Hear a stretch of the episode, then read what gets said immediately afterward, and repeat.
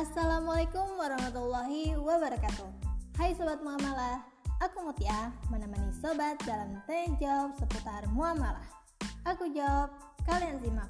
Yuk simak bersama hingga akhir agar Sobat Muamalah memahaminya dengan tuntas. Jangan setengah-setengah ya. Tanya jawab part 4 Sahid merupakan seorang youtuber serta memiliki keinginan untuk liburan ke Raja Ampat, Papua. Namun, terkendala dengan tiket biaya yang mahal. Akhirnya, Sahid mencoba menggunakan produk pay later pada salah satu aplikasi travel. Bagaimana konsep analisa fikih produk pay later tersebut? Nah, sobat muamalah, kali ini kita akan membahas terkait analisa fikih produk pay later. Simak hingga tuntas ya sobat mamalah. Bismillahirrohmanirrohim. Dalam menganalisa suatu produk, dalam pasar syariah ada beberapa hal yang perlu diperhatikan sebelum memutuskan apakah diperbolehkan atau dilarang penggunaannya. Yang dipastikan pertama kali yaitu produk tersebut harus terjauh dari hal-hal yang dilarang. Kemudian dilihat akadnya. Akadnya hanya sebagai alat, setelah itu adalah apakah adab-adab yang digunakannya itu sesuai dengan adab-adab Islam. Maka dari itu, kita perlu mengetahui terlebih dahulu secara rinci bagaimana konsep produk pay letter itu berjalan. Pay letter adalah metode pembayaran dengan menggunakan dana talangan dari perusahaan aplikasi terkait. Kemudian, pengguna membayar tagihannya ke perusahaan. Aplikasi fitur pay letter ini memberikan konsumen kesempatan untuk memanfaatkan jasa dan layanan. Sementara mereka membayar di akhir sesuai dengan batas waktu yang diberikan. Prinsip dasarnya pay letter adalah fitur dan produk yang netral dan bermanfaat bagi pengguna pada khususnya sobat mamalah. Misalnya, pengguna yang ingin membeli barang atau melakukan perjalanan tetapi tidak memiliki uang tunai dapat menggunakan fitur ini sehingga transaksinya bisa dilakukan secara online. Apabila kebutuhan tersebut adalah kebaikan, kehadiran fitur ini memudahkan orang untuk menunaikan kebaikan. Kemudian, penerbit tidak memberikan fasilitas untuk transaksi yang bertentangan dengan syariah, di antaranya jasa atau barang yang dijual oleh toko melalui fitur pay letter, halal dan legal. Begitu pula tidak mendorong konsumerisme dengan cara antara lain menetapkan pagu maksimal pembelanjaan. Jadi tidak boleh uh, ditetapkannya pagu maksimal pembelanjaan. Penggunaan fitur juga memiliki kemampuan finansial untuk melunasi pada waktunya. Produk pay letter diperbolehkan jika terhindar dari transaksi ribawi dan transaksi terlarang lainnya. Oleh karena itu, penerbit pay letter tidak menjadi kreditor yang mendapatkan keuntungan bunga atas pinjaman kepada pengguna.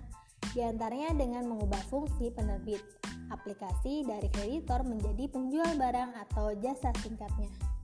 Keuntungan perusahaan itu berbentuk fee, jasa atau margin jual beli dan bukan bunga atas pinjaman kord. Karena kalau bentuknya bunga itu dilarang oleh dalam oleh Islam sahabat muamalah. Nah, misalnya membeli makanan berdasarkan pesanan dengan harga tertentu, kemudian dijual dengan harga lebih tinggi secara tidak tunai atau membeli tiket berdasarkan pesanan konsumen dengan harga tertentu dan dijual secara tidak tunai dengan harga yang lebih tinggi. Sehingga keuntungan penjual tersebut adalah margin yang halal dari transaksi tidak tunai. Di antaranya dengan mengenakan fee penjaminan penerbit terhadap toko atas semua kewajiban bayar yang timbul dari transaksi antara konsumen dengan toko atas pemberian kafalah. Penerbit dapat menerima fee. Selanjutnya, payletter diperbolehkan jika regulasinya sesuai dengan peraturan perundangan. Di antaranya mendapatkan penegasan kesesuaian syariah dari regulator serta otoritas fatwa di Indonesia. Sehingga memberikan kenyamanan kepada konsumen karena telah mendapatkan legitimasi. Rambu-rambu dan kesimpulan pada konsep payletter tersebut didasarkan pada landasan dan dalil tentang dilarangnya transaksi ribawi dan diperbolehkannya penjaminan dengan imbalan. Pay letter tidak diperbolehkan jika dalam sistemnya merupakan utang piutang dan ada penambahan berupa bunga. Nah, sobat mamalah, karena akan masuk pada larangan transaksi ribawi. Sebagaimana kaidah, Setiap utang piutang yang memberikan manfaat kepada kreditor adalah riba jika dipersyaratkan. Namun, pay letter diperbolehkan jika kita mengambil prinsip bahwa penambahan biaya dengan menggunakan pay letter itu merupakan fee penjaminan penerbit atau sebagai imbalan untuk membuat untuk pembuat jasa pay letter. Sesuai dengan pendapat Mustafa Alham Syari bahwa penjaminan dengan imbalan atas jasa kewibawaan atau didasarkan pada jualah yang dibolehkan dalam mazhab Syafi'i. Hal ini sebagaimana yang ditegaskan oleh Atias Sokar. Beliau berkata, adapun doman dengan imbalan oleh Mustafa Alham Syari disandarkan pada imbalan atas jasa jah yang menurut mazhab Syafi'i hukumnya diperbolehkan. Walaupun menurut beberapa pendapat yang lain hukumnya haram atau makruh, Mustafa Al-Hamsari juga menyandarkan doman dengan imbalan pada jualah yang dibolehkan oleh mazhab Syafi'i. Nah, sebagaimana hadis Rasulullah SAW yang berbunyi, tinggalkan yang meragukanmu kepada sesuatu yang tidak meragukanmu. Hadis riwayat Tirmizi. Maka kembali lagi dengan keyakinan kita masing-masing. Pilihlah pendapat yang tidak meragukan kita. Sebagaimana juga fatwa DSN MUI nomor 56 tahun 2006 tentang syariah kart dan keputusan lembaga fikih OKI nomor 51 yang memperkenankan harga jual tidak tunai lebih tinggi daripada harga harga tunai. Nah, sobat muamalah, sobat muamalah mau pilih pendapat yang mana nih? Yang diperbolehkan atau yang dilarang?